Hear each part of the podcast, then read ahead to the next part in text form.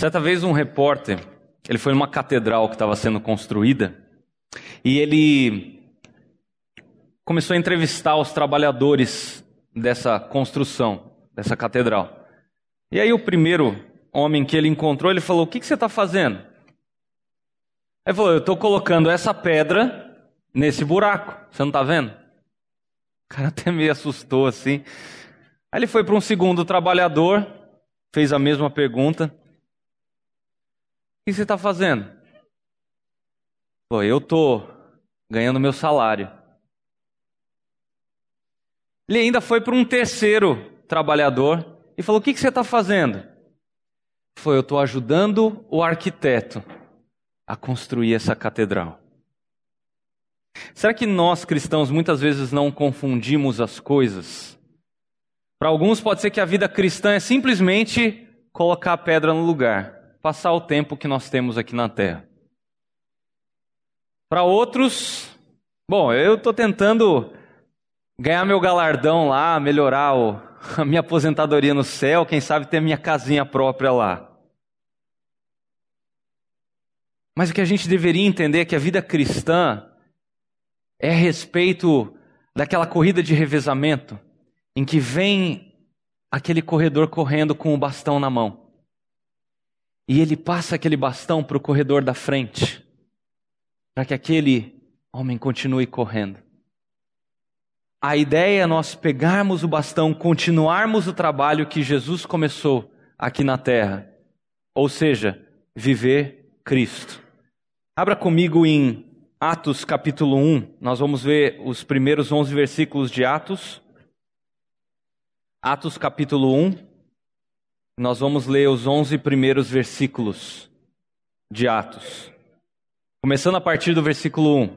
E eu vou ler na NVT, se você tiver uma tradução diferente, você acompanha comigo. Em meu primeiro livro, relatei a você, Teófilo, tudo que Jesus começou a fazer e a ensinar até o dia que foi levado para o céu, depois de dar aos seus apóstolos escolhidos mais instruções por meio do Espírito Santo. Durante os 40 dias após o seu sofrimento e morte, Jesus apareceu aos apóstolos diversas vezes. Ele lhes apresentou muitas provas claras de que ele estava vivo e lhes falou do reino de Deus. Certa ocasião, enquanto comia com eles, deu-lhes a seguinte ordem: Não saiam de Jerusalém até que o Pai envie a promessa. Conforme eu lhes disse antes, João batizou com água, mas dentro de poucos dias vocês serão batizados com o Espírito Santo. Então os que, eh, os que estavam com Jesus lhe perguntaram: Senhor, será esse o momento que restaurará o reino de Israel? E ele respondeu: O Pai já determinou o tempo e a ocasião para que isso aconteça. Não cabe a vocês saber. Vocês receberão poder quando o Espírito Santo descer sobre vocês, e serão minhas testemunhas em toda parte, em Jerusalém, em toda a Judéia, em Samaria e até os confins, os lugares mais distantes da terra, os confins da terra. Depois de ter dito isso, foi elevado numa nuvem, e os discípulos não conseguiram mais vê-lo. Continuaram a olhar atentamente para o céu, até que dois homens vestidos de branco apareceram de repente no meio deles e, e disseram: Homens da Galileia, por que estão aí parados olhando para o céu? Esse Jesus que foi elevado no meio de vocês ao céu, voltará do mesmo modo como viram subir. Vamos orar? Querido Deus, pedimos nesse momento que essa palavra que foi lida, que são as tuas palavras, possam falar ao nosso coração e que elas trabalhem aquilo que precisa ser trabalhado a partir do meu coração neste momento. Nós oramos assim no nome de Jesus. Amém. Imagine Leonardo da Vinci terminando Mona Lisa. Aí do nada ele chega para você e fala assim: Pronto, falta só o rosto. Você pode continuar para mim? A maioria aqui, creio eu, que ia falar o quê? De jeito nenhum. Eu não sou louco de estragar essa obra de arte. Duvido que alguém ia falar, deixa comigo. Se é um absurdo pensar em continuar a obra de Leonardo da Vinci, imagina continuar a obra do Criador do universo. Parece um tanto soberbo, né? Olha só. Nós cristãos falamos muito do trabalho que Jesus completou na cruz, está consumado, tetelestai. Ele completou a obra de redenção que só ele poderia fazer. Mas tem algo que Jesus não terminou. Veja Atos 1. Em meu primeiro livro, então Lucas se referindo ao seu evangelho, relatei a você, Teófilo, tudo o que Jesus começou a fazer e a ensinar. Então, o livro de Atos ele é uma continuação do que Jesus começou. O Evangelho de Lucas relata aquilo que Jesus começou a trabalhar até a sua ascensão, e o livro de Atos mostra o que Jesus continuou fazendo. Jesus não parou de agir no mundo quando ele foi assunto aos céus. Ele continua agindo, correndo a corrida, trabalhando. E aí você pode falar assim, mas como é que ele trabalha aqui no mundo se o seu corpo não está aqui? Queridos, o seu corpo está aqui. Nós somos o corpo de Cristo. Deu para entender? Ao mesmo tempo que pegamos o bastão de Cristo, continuamos aquilo que ele começou, Jesus continua trabalhando em nós e através de nós. Foi nos dado o privilégio de fazer parte do plano do Pai. Você já parou para pensar nisso? Plano esse que foi executado por Jesus Cristo sendo aplicado e testificado pelo Espírito Santo até hoje. E esse plano foi concebido lá na eternidade. E nós fomos incluídos nesse plano. Isso é privilégio para nós. E ao longo do Novo Testamento, nós vemos que homens de Deus entenderam esse privilégio, aplicando o não mais eu, mas Cristo vive em mim. Presta atenção. Olhe Atos, capítulo 20, versículo 24. Atos 20, 24. Isso é Paulo falando. Mas minha vida não vale coisa alguma para mim, a menos que eu a use para completar a minha carreira e a missão que me foi confiada pelo Senhor Jesus. Note o que Paulo fala: minha vida não vale nada, não importa. Tudo que deseja é continuar o que Jesus começou. Tudo mais é descartável nessa vida. Percebe a motivação de Paulo?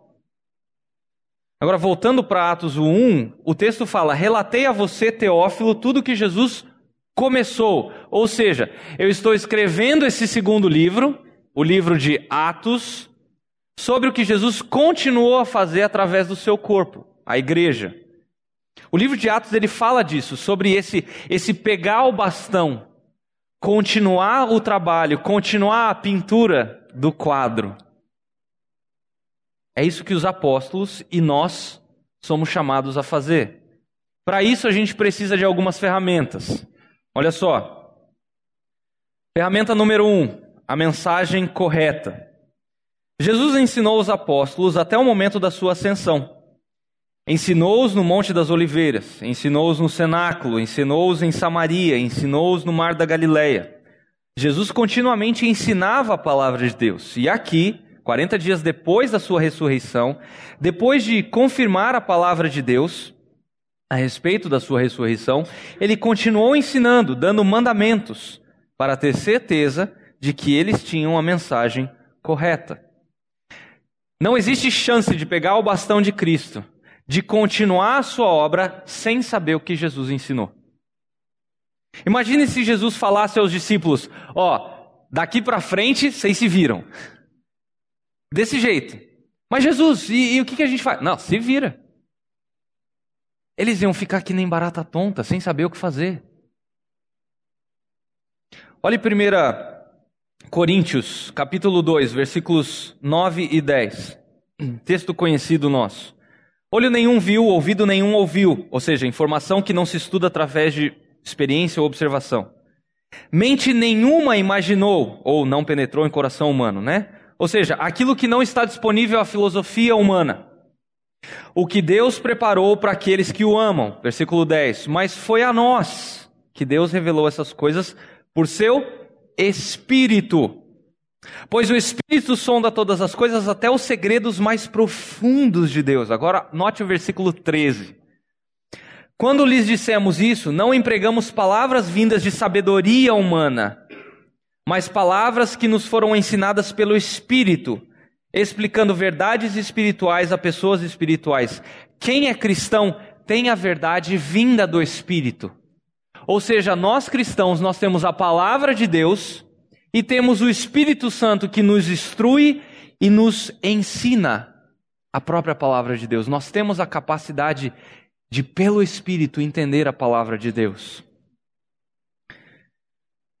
Se quisermos ser cristãos bem-sucedidos aos olhos de Deus, precisamos nos debruçar nas Escrituras. Estudar, conhecê-la bem, porque o mundo aí fora é dominado por Satanás e ele fará de tudo para acabar com o que conhecemos de Deus. Veja, por exemplo, João 17, 17. Que a palavra de Deus é a verdade. O que geralmente vem acompanhado nessas ideologias contrárias, né, à verdade de Deus, o ah, mas essa é a sua verdade. Você já viu isso? Você já conversou com alguém que fala assim: ah, mas você pensa assim, eu penso diferente.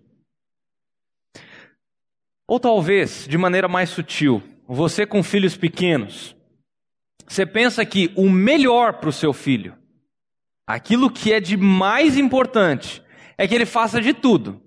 É isso que muitos pais hoje têm feito. Coloca o filho no inglês, espanhol, jude, judô, balé, karatê, natação, kumon, computa, computação eles aprendem sozinhos tudo. Agora, quanto tempo sobra para que nós gastemos tempo instruindo os nossos filhos, como manda Deuteronômio 6? Ali fala para que você instrua o seu filho no caminho, ou seja, a todo o momento. Ou talvez você mais velho, movido pelo engano de Satanás, você fala: Eu já fiz muito na igreja, agora está na hora de eu ficar sentado aqui no banco e eu só vou receber, eu já dei muito. Talvez valha a pena você ler o capítulo 5 de 1 Timóteo e você vê que ainda tem muito a contribuir com o corpo. Se formos honestos, veremos o quão biblicamente analfabetos somos, independente da idade. O teólogo Walter Martin, ele fez um estudo e concluiu que a média dos cristãos pode ser vencida uma conversa, né, numa espécie de um debate, sobre as diferenças doutrinárias existentes por um, por um testemunha de Jeová com apenas 90 dias de estudo. E pasme, isso levaria apenas 30 minutos. O que, que diz Oséias 4, 6? O meu povo padece ou está sendo destruído porque não me conhece ou por falta de conhecimento. A nossa dificuldade muitas vezes em viver aquilo que nós falamos continuamente aqui na igreja, o não mais eu, pegar o bastão, é porque nós não conhecemos muitas vezes a mensagem correta. Somos mais influenciados por Netflix, por Facebook, por WhatsApp, do que pela própria verdade que é a palavra de Deus. Ah, mas Leandro, eu não perco um culto aqui. Todo domingo eu estou aqui. Queridos, ter apenas o domingo como fonte de alimentação espiritual é como viver de leite longa vida, que na própria embalagem diz o quê? Este produto não pode ser usado como única fonte de alimentação. Quem sabe aqui, de maneira honesta, quem sabe aqui, levanta a mão, o que é hora silenciosa ou devocional? Levanta a mão.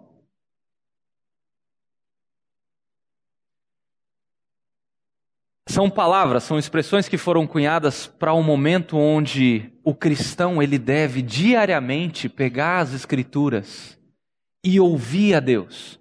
Mas Leandro, eu oro todos os dias. Legal. E orar é muito bom, é ótimo, nós devemos orar. Mas nós temos que ouvir a Deus e as palavras do próprio Deus para nós. É para isso que nós abrimos as escrituras e isso tem que ser algo diário não pode ser apenas no domingo, no telão. Hoje em dia, mal e mal, a gente sabe a ordem dos livros da Bíblia.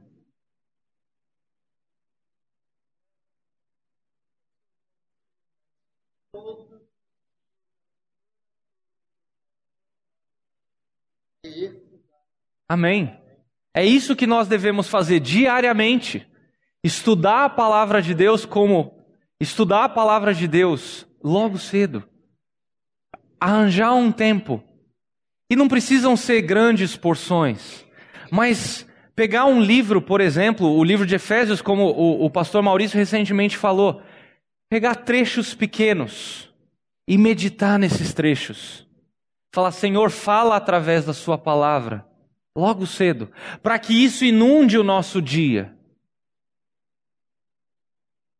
Meditar, estudar diariamente. Para pegar o bastão, nós temos de conhecer a mensagem de Deus para nós.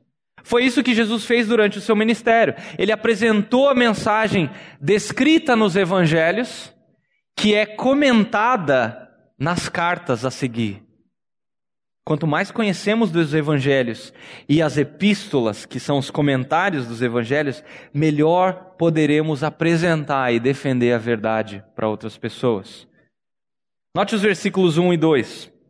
Jesus começou a fazer e a ensinar até o dia que ele foi levado para o céu, depois de dar aos seus apóstolos escolhidos mais instruções por meio do Espírito.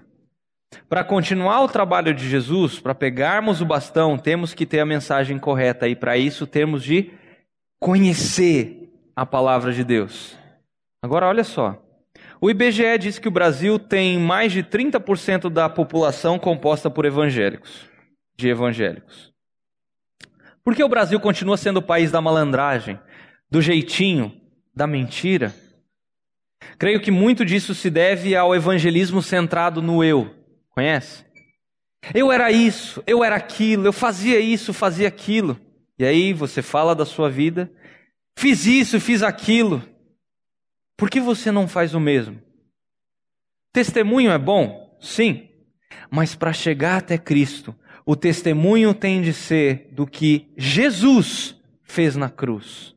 Não devemos ser contra testemunhos, Porém, devemos cuidar para apresentar o conteúdo, as verdades bíblicas a respeito do homem pecador e de Jesus, que é Senhor e Salvador. Veja comigo também aí, 2 Pedro, versículo, capítulo 1, eu vou ler o 16, o 19 até o 21. Olha só. Por que não inventamos histórias engenhosas quando lhes falamos da poderosa vinda do nosso Senhor Jesus Cristo? Olha só vimos com os próprios olhos o seu esplendor majestoso. Não tem nada de errado com o testemunho. Mas olha, olha só agora o versículo 19. Além disso, temos a mensagem que os profetas proclamaram, ou seja, Antigo Testamento, a, a Bíblia. Nenhuma profecia das Escrituras surgiu de entendimento do próprio profeta, nem de iniciativa humana. Esses homens foram impulsionados pelo Espírito Santo e falaram da parte de Deus, muito mais profundo e certeiro do que experiências pessoais, é a palavra de Deus. Nós precisamos conhecê-la.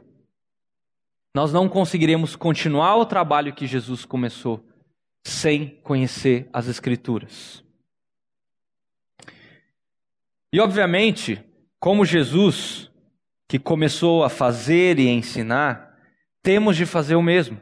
A vida cristã corrobora a mensagem da cruz. Não pregamos o evangelho com a nossa vida, mas com a nossa vida, né, com ela corroboramos o que pregamos, falamos e ensinamos do evangelho. Então essa é a primeira ferramenta. Segunda ferramenta, a manifestação correta. Olha só, durante os 40 dias após o seu sofrimento e morte, Jesus apareceu aos apóstolos diversas vezes. Por quê? Jesus sabia que só informação não era o suficiente para eles. Para esses apóstolos tinha que haver uma manifestação pessoal. Ele lhes apresentou muitas provas claras de que estava vivo. Ele lhes falou do reino de Deus. Olha só a situação. Em João 20, 19, a gente tem esse quadro, olha só. Jesus aparece ali aos discípulos. O versículo 19 diz o seguinte: Ao entardecer daquele primeiro dia da semana, os discípulos estavam reunidos com portas trancadas, por medo dos líderes judeus. Então, portas trancadas, os discípulos lá com medo, e agora o nosso Messias morreu, ovelha sem pastor, com medo dos judeus. E aí o texto diz: de repente, Jesus surge no meio deles e disse: Paz seja com vocês. Que susto, Jesus! Na próxima avisa. Como é que é, Jesus? Não... Provavelmente Jesus deve ter, sei lá, atravessado a parede ali, ou aparecido, não sei. O fato é que eles estavam tão assustados que Jesus deve ter chegado ali. Paz, queridos, paz, calma. Sou eu. Cheguei. E aí Jesus mostra os punhos, os pés perfurados pelos cravos sinais. E aí os discípulos falam: é de fato o Senhor Jesus. Eles precisavam disso. Tomé não estava lá e diz que só acreditaria vendo. Oito dias depois, versículo 26, a mesma situação, portas trancadas, medo. Jesus chega de novo e fala: Paz seja com vocês. Outro susto, né? E aí Tomé coloca o dedo nas feridas. E aí no versículo 28 de João 20, ele fala: Meu Senhor e meu Deus. E no versículo 30 é dito: Os discípulos viram Jesus fazer muitos outros sinais além dos que se encontram registrados nesse livro. Os discípulos viram. Estes, porém, estão registrados para que vocês creiam que Jesus é o Cristo, o Filho de Deus. E aí tem o, o capítulo 21, né, que Jesus aparece com os discípulos lá na praia, acontece outra pesca maravilhosa, os discípulos sentam lá na, na areia, comem um McFish com Jesus. Aí Jesus conversa com Pedro e ele restaura a Pedro. 1 Coríntios 15, 4 também fala que Jesus apareceu para Pedro depois aos doze, e depois a quinhentas pessoas. Após isso apareceu a Tiago e por fim a Paulo. Mas por quê? Porque era necessário que eles soubessem que Jesus estava vivo para continuar a obra de Cristo. Queridos, o Evangelho não é uma probabilidade histórica, mas é uma certeza histórica. É o fato de que Jesus viveu, morreu e ressuscitou. E ele fez questão de mostrar isso para mais de 500 pessoas para não deixar dúvida alguma de que ele tinha ressuscitado dentre os mortos. E a ressurreição servia para provar a todos quem ele era e que aquilo que ele falava era a verdade, ou seja, que ele era o próprio Deus. Não podemos pegar o bastão e continuar a corrida da vida cristã, aí está errado olhando para o alvo, a menos que essa realidade de que Cristo vive flua em nós, em nossas conversas, em nossos pensamentos, momentos de comunhão e lazer. Se momentos, queridos, como esse aqui, de estudo da palavra, são chatos, se é para cumprir tabela, se conhecer a Deus, é algo talvez sem valor. Talvez você não tenha conhecido a Jesus pessoalmente ainda. Ah, mas não dá para ver Jesus, não dá para ver o próprio Deus. Nós não precisamos. 1 Pedro 1,8 fala: Embora nunca o tenham visto, vocês o amam. Ele se faz visível hoje pela habitação do Espírito Santo em nós. Nós temos registros bíblicos, mais de 500 testemunhas. A tumba está vazia, para quem já foi para Jerusalém já viu isso. Outras evidências históricas. O, o, o nosso mundo ocidental hoje é conhecido como antes e depois de Cristo. Se, se a vida do nosso Senhor Jesus fosse mentira, Dificilmente isso continuaria hoje. Mas nós temos a maior das evidências dentro de nós, que Ele habita dentro de nós, aqueles que foram feitos seus filhos. Em 40 dias, Jesus prepara a igreja, dando provas incontestáveis, deixando claro para eles de que ele havia ressuscitado. E ele insistiu nisso, porque a ressurreição é um fato histórico e divino que vai fazer com que nós continuemos a correr, trabalhando para a glória de Deus, seja nas grandes ou nas pequenas coisas. Seja você jovem, seja você idoso, solteiro ou casado, divorciado ou viúvo. Além da mensagem correta e da manifestação correta, nós temos aí também, número 3, o poder correto. Certa ocasião, enquanto Jesus comia com eles, deu-lhes a seguinte ordem: Não saiam de Jerusalém.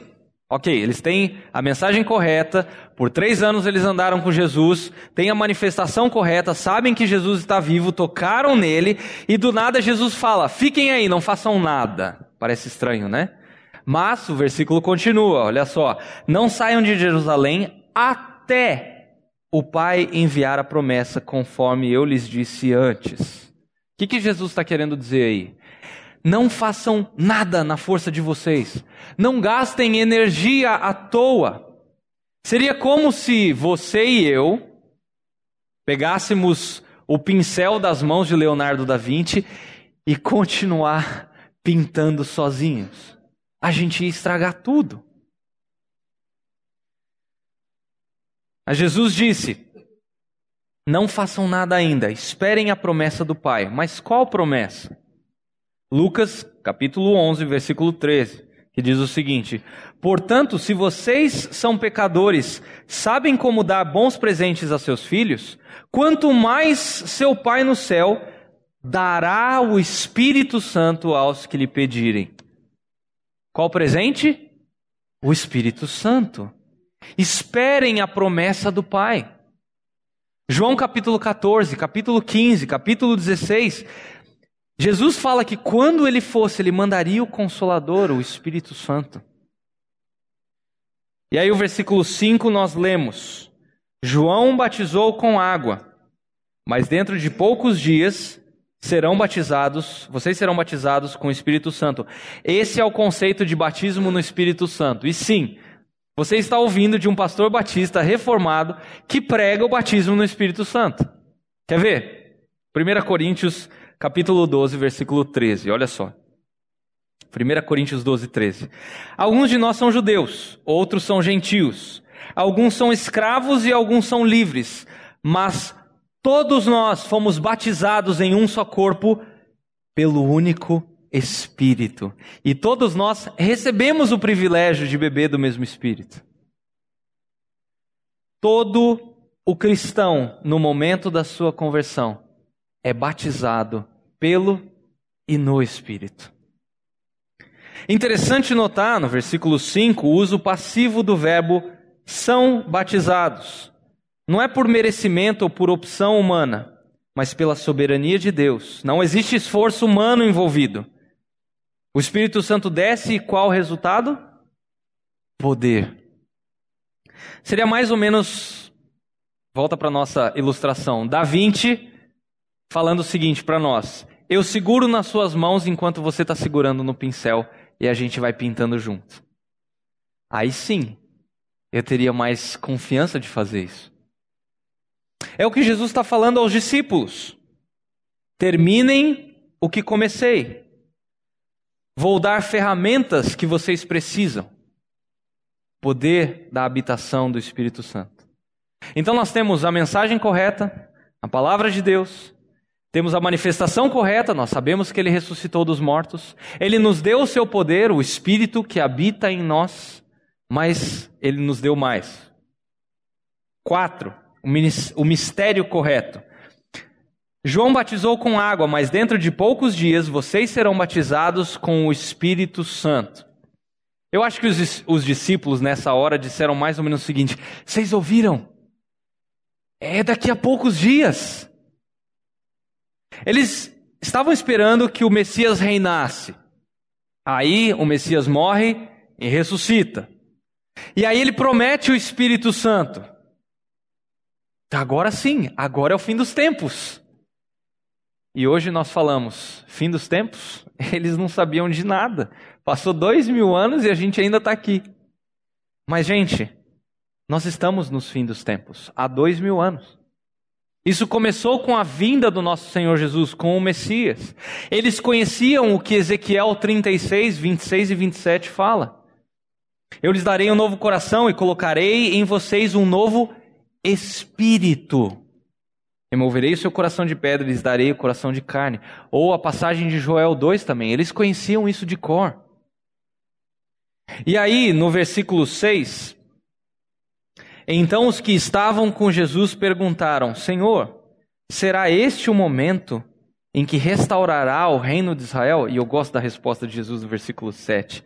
O Pai já determinou o tempo e a ocasião para que isso aconteça. Não cabe a vocês saber. Em outras palavras, não é da conta de vocês. Foca no que vocês têm que fazer. E me permitam um parêntese aqui. Para mim, esses dois versículos mostram o, o, o, que a pergunta dos discípulos ela fazia sentido, ela procedia. O que demonstra que Jesus ainda vai restaurar um reino literal e terreno onde Israel vai ter o papel mais importante. Se eles estivessem errados a respeito desse reino, né, a, a, a temática do ensino de Jesus nesses 40 dias, a falta de correção por parte de Jesus seria algo confuso, seria algo completamente enganador. O que difere daquilo que os nossos irmãos presbiterianos pensam a esse respeito porque eles são amilenistas. Eles creem, eles creem que não existe um reino literal de mil anos, mas que nós já estamos nesse reino. Agora, como é que a gente trata igrejas que não são parecidas à nossa? Que não têm exatamente a mesma linha doutrinária? Ou que não usam os mesmos jargões que nós? Será que nós os tratamos como igrejas de segunda classe? Ou que aqueles não são nossos irmãos. A gente até brinca falando que eles são primos, mas no fundo é isso que a gente pensa. Pense, por exemplo, na igreja de Corinto.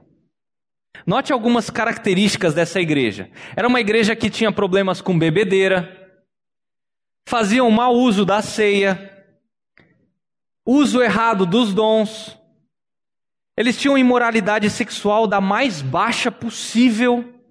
Eles tinham disputas mesquinhas e intrigas entre os membros e a liderança da igreja. Ou seja, era uma bagunça total. Agora, como é que Paulo se refere a eles? Aos santificados em Cristo Jesus, dou graças a Deus por vocês. Eu creio que nós temos muito arrependimento nessa área a fazer. Muitas vezes nós olhamos essas igrejas, outras denominações, e as desprezamos no nosso coração. Mas muitas delas, mesmo imaturas, talvez precisando crescer em algumas áreas, por pregar o mesmo evangelho, elas são santificadas no Senhor. Não devemos pensar no reino de Deus apenas naqueles que pensam e falam como nós. Isso é soberba. Eu não estou dizendo que a gente tem que ignorar problema doutrinário, mas não deixemos de reconhecer alguém que o Senhor adotou como filho, como sendo um verdadeiro irmão nosso. Fecha parênteses. É bom sonhar com o futuro, nos novos céus e na nova terra com Cristo. Sim. Mas a motivação para tal está na urgência de se pregar o Evangelho e viver uma vida piedosa e não apenas ficar sonhando com o céu. Devemos estudar diligentemente a palavra de Deus, orar constantemente, pregar o Evangelho a todo momento, trabalhar no ministério, servir ao corpo, discipular uns aos outros. Ocupe o tempo que Deus te deu fazendo o que vai durar para sempre. Mas será que vai demorar? Creio que a nossa preocupação deve ser em viver para Deus e não para nós. Ele nos deu a mensagem correta, a manifestação correta, o poder correto, o mistério. E ele também nos deu a missão correta. Olha o versículo 8. Vocês receberão poder quando o Espírito Santo descer sobre vocês e serão minhas testemunhas em toda a parte, em Jerusalém, em toda a Judéia em Samaria e nos lugares mais distantes da terra. Esse é o resumo do livro de Atos. A primeira parte do livro lida com Jerusalém e Judéia, a segunda com Samaria e a terceira A partir do capítulo 13, com os lugares mais distantes, os confins da terra. Isso é espalhar o evangelho. E qual é a nossa missão? Nossa missão é sermos testemunhas. Mas o que é ser testemunha? 1 João 1 nos ajuda a entender, olha só.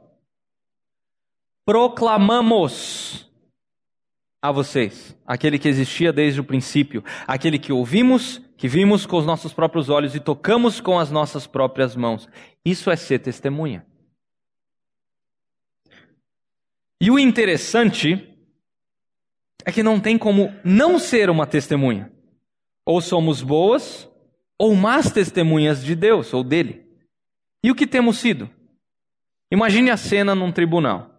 Deus é o juiz, Jesus está sob julgamento. O Espírito Santo é o advogado de defesa que te chama para testemunhar sobre Jesus para o mundo, o júri.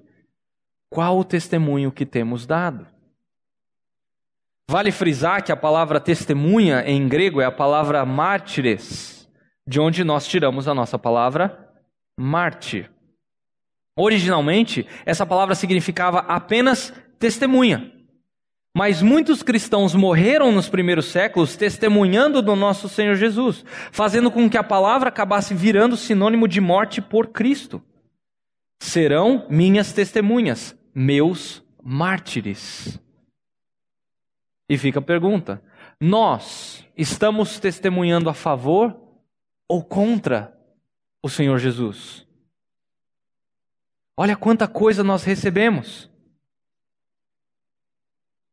a mensagem correta, a manifestação correta, o poder correto, o mistério, correto e a missão correta. E, número seis, a motivação correta. Se você é como eu, você precisa ser motivado para fazer alguma coisa. Eu lembro de um amigo meu ah, que, como a maioria, não gostava de perder. Esse negócio de falar que o importa é competir não funciona, tá? A gente tenta motivar criança com isso, mas é a maior besteira que a gente fala. A gente estava perdendo um jogo de basquete por 15 pontos. Era um campeonato importante para nós. E nosso técnico pediu um tempo. E aí nós sentamos ali, ofegantes. E esse meu colega, que era muito bom, ele chamou, me chamou e chamou um outro rapaz e falou: Eu preciso de espaço para arremessar livre. Em cinco ataques seguidos no nosso time, ele arremessou cinco bolas de três pontos. E nós empatamos o jogo. Ver aquele placar, quando nós estávamos 15 pontos atrás, 15 pontos atrás, motivou esse meu colega a falar: eu vou resolver esse negócio. Eu só preciso de espaço para chutar livre a bola e eu vou empatar esse placar. E a gente acabou ganhando o jogo. Nós fomos feitos assim. Você pode ver, por exemplo, na propaganda a propaganda ela nos ganha a partir de motivação. Mesmo que você não precise daquilo que a propaganda está anunciando, ela motiva você a ir comprar e gastar o seu dinheiro, mesmo que isso seja jogar dinheiro fora. Aí olha só. Depois disso, depois de ter dito isso, foi elevado numa nuvem, e os discípulos não conseguiram mais vê-lo. Continuaram a olhar atentamente para o céu, ou seja, eles não tiraram os olhos do céu, até que dois homens vestidos de branco, anjos, apareceram de repente no meio deles. Bem na hora que a coisa está ficando interessante lá em cima, né? Os, os dois apareceram. E disseram: Homens da Galileia, por que estão aí parados olhando para o céu? Se fosse eu, ia responder: Você está brincando? a, a ação toda está acontecendo lá em cima, por isso que a gente está olhando. Aí eles falam: Esse Jesus que foi elevado no meio de vocês ao céu, voltará do mesmo modo como o viram subir. É como se os anjos estivessem dizendo: Ô, ô, pessoal, pessoal, vocês acham que vocês perderam Jesus? Ele vai voltar do mesmo jeito que vocês viram subir e no mesmo lugar. Qual a nossa motivação para servir? O texto disse: Jesus voltará se formos fazer algo, tem que ser agora, hoje. Numa conferência, um pregador, ele expôs 2 Coríntios 5, mostrando que Jesus está voltando não apenas para recompensar os santos, os seus filhos, mas também para julgar os ímpios, dizendo que nós não temos muito tempo. Acabando a primeira palestra desse congresso, uma moça chegou para o pregador e falou o seguinte: Eu tenho que ir para casa. E aí o pregador falou: Por quê? A gente apenas começou a conferência. E a moça, quase chorando, disse: Eu tenho que ir para casa, porque a minha mãe não conhece o Senhor Jesus. Será que ainda dá tempo? E ela foi embora dessa conferência. Eu não sei se essa mãe foi salva, mas certamente ela teve da sua filha a maior demonstração de amor que um crente pode ter por um incrédulo, que é a proclamação do Evangelho.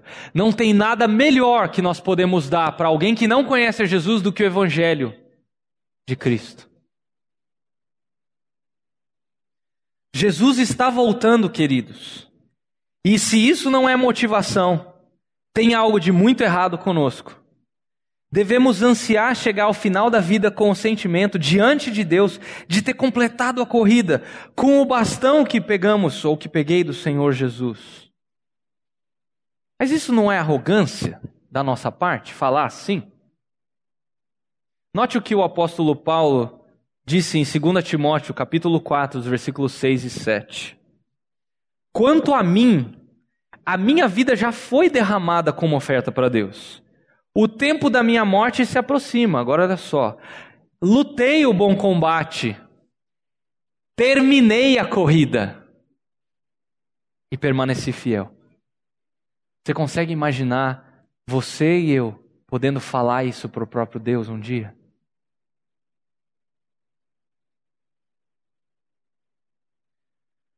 Todo aquele que já nasceu de novo, ou seja, que foi salvo por Jesus na cruz, que se arrependeu dos seus pecados, entendendo que o único caminho para a salvação é a morte e a ressurreição do Senhor Jesus na cruz, que tem a Cristo como Senhor e Salvador, que tem o Espírito Santo habitando dentro de si, pode olhar para o futuro e terminar a corrida, ou seja, continuar a pintura. Porque temos o Espírito Santo habitando dentro de nós, temos tudo o que precisamos para maximizar o nosso ministério. Temos tudo. A única coisa faltando é o nosso comprometimento em usar essas coisas para a glória dele. Eu quero concluir com possíveis desculpas do porquê não nos envolvemos com a obra de Deus muitas vezes. E qual deve ser a nossa resposta frente a elas? Primeira coisa que me veio à mente é pensar assim: ah, eu tenho receio, eu tenho timidez, eu tenho medo de pregar o evangelho para os meus vizinhos, para os meus amigos, para os meus familiares, porque eu não me sinto capacitado, eu não fiz seminário como você. Eu espero que depois daquilo que a gente estudou hoje, o seu coração tenha mudado em ver que você tem todas as ferramentas que você precisa. Repare que a história começa com 12 pessoas completamente assustadas e confusas, e termina com milhares de cristãos em igrejas espalhadas e estabelecidas por todo o Império Romano, com ótima teologia sendo produzida e espalhada pelo mundo. Mas tudo isso começou com 12 homens que estavam completamente assustados, mas capacitados no Senhor a coisa aconteceu. Segunda coisa que muitas vezes nós podemos falar, mas eu já estou fraco, eu já não tenho idade, eu não tenho mais vigor. Queridos, se for na nossa força, sendo você jovem ou idoso, todos falharemos. Mas se nós nos apoiarmos na Sua palavra, fazendo tudo na dependência do Espírito, aí a obra acontece. Pergunte a um pastor sobre o início dele no ministério. Dificilmente ele vai dizer que todo mundo viu nele plena capacidade, um homem pronto desde cedo. Dificilmente hoje ele, ele se sente capacitado para pregar, para aconselhar, para liderar. Que ele tem tudo o que ele precisa para fazer a obra. Aliás, se ele falar isso, foge dele, tá? Ele não presta. Terceira coisa que muitas vezes a gente fala: eu não sou útil. Eu não sei dar aula aqui na frente como o Fernando Prison. Eu não sei tocar piano como a Aide. Eu não sei sorrir na recepção como o professor Barreiros ou Valtão para os mais íntimos. Eu não sei pregar como o pastor Glênio prega. Ou você olha para Paulo e fala assim: Eu nunca vou ser como Paulo. Humanamente falando, se você olhar para Paulo antes da sua conversão, ele era muito pior do que você e eu. A menos que você já tenha assassinado algum cristão, eu acho que Paulo era pior do que nós. Agora, imagina comigo se você chegasse para Paulo no dia da sua conversão, ele cego, e aí você falasse para Paulo assim: Paulo, você vai fazer três viagens missionárias, você vai plantar igrejas, você vai pregar por toda a Europa. O que, que você acha que Paulo ia falar para você? tá bom. Se eu não for morto quando eu chegar lá amanhã, vai estar tá de bom tamanho. Não temos ideia do quanto o Espírito Santo pode usar a nossa fraqueza. Basta que nos coloquemos a seu dispor. E talvez um, um, uma quarta ideia errada que muitas vezes nós temos do porquê nós não servimos. É falar, isso não é meu trabalho, isso é coisa dos pastores, de quem trabalha de tempo integral na igreja. Eu quero incentivar você a não enxergar a nossa missão como algo que apenas dois ou três fazem, que só os, os pastores ou os mais capacitados fazem e o resto vai lá e contribui financeiramente com o dízimo. Isso é uma ideia muito errada.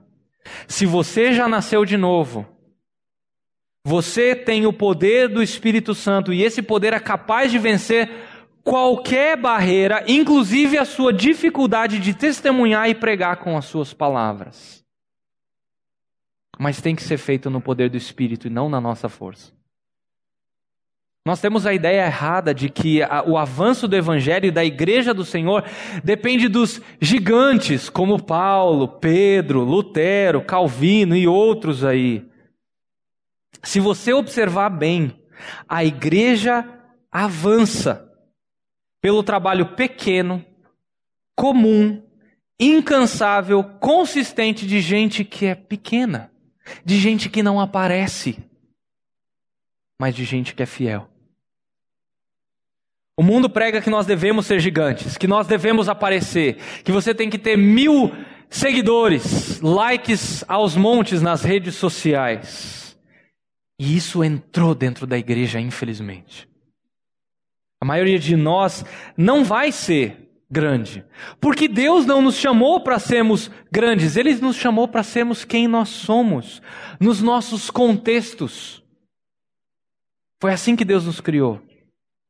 E possivelmente não seremos famosos. O nosso nome não se tornará conhecido, mas isso pouco importa, desde que o nome dele se torne conhecido. O seu trabalho, querido, por menor que seja, coopera para a obra de Cristo. Deixe isso encher o seu coração. Isso posto. Olha a última pergunta do boletim. O futuro de que Jesus voltará é motivação suficiente para você? Vamos orar. Senhor Deus, nós te agradecemos porque o Senhor nos deu tanto naquela cruz. Nós vivemos no automático, Trabalhamos, estudamos, temos os nossos compromissos, visitas. Esquecemos muitas vezes de nos voltar para a tua palavra e diariamente, em oração, agradecer ao Senhor por tão grande salvação. Esquecemos, Senhor, que o Senhor vai voltar. E isso é a razão da nossa esperança. Eu peço aqui, a começar da minha pessoa, que todos os meus irmãos possam experimentar diariamente a alegria de usar essas ferramentas que o Senhor deixou disponíveis a nós para propagar o teu evangelho àqueles que estão a passos largos para o inferno à nossa volta. Nos ajude, Deus, a sermos diligentes, principalmente para aqueles que estão próximos a nós que não te conhecem. Não deixe que a nossa timidez ou que o politicamente correto nos impeça de pregar o Evangelho. Que possamos chegar um dia diante do Senhor como Paulo e falar: Senhor, eu completei a corrida que o Senhor me propôs. Nos dê, Deus, a alegria de ver pessoas reconhecendo o Senhor como o único que pode nos salvar do pecado que cometemos em Adão e que fez separação entre nós e o Senhor. Que apresentemos de maneira fiel aquele que nasceu, viveu e morreu sem pecado e ressuscitou ao terceiro dia para nos dar vida. E que isso seja alegria para o nosso coração. Nós oramos assim, Deus, no nome de Jesus. Amém. A Livraria PIB Londrina procura selecionar cuidadosamente seus títulos e autores a fim de oferecer um conteúdo alinhado com o Evangelho de Jesus Cristo.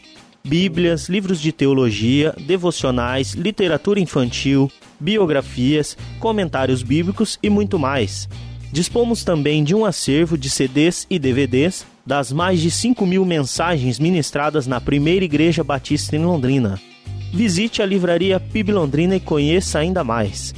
Livraria PIB Londrina, de segunda a sexta, das 13h30 às 18 horas. Endereço na Avenida Paraná, 76A, próximo ao Calçadão, bem no centro de Londrina. Ligue para 3372 8921 ou acesse o site www.livrariapiblondrina.com.br.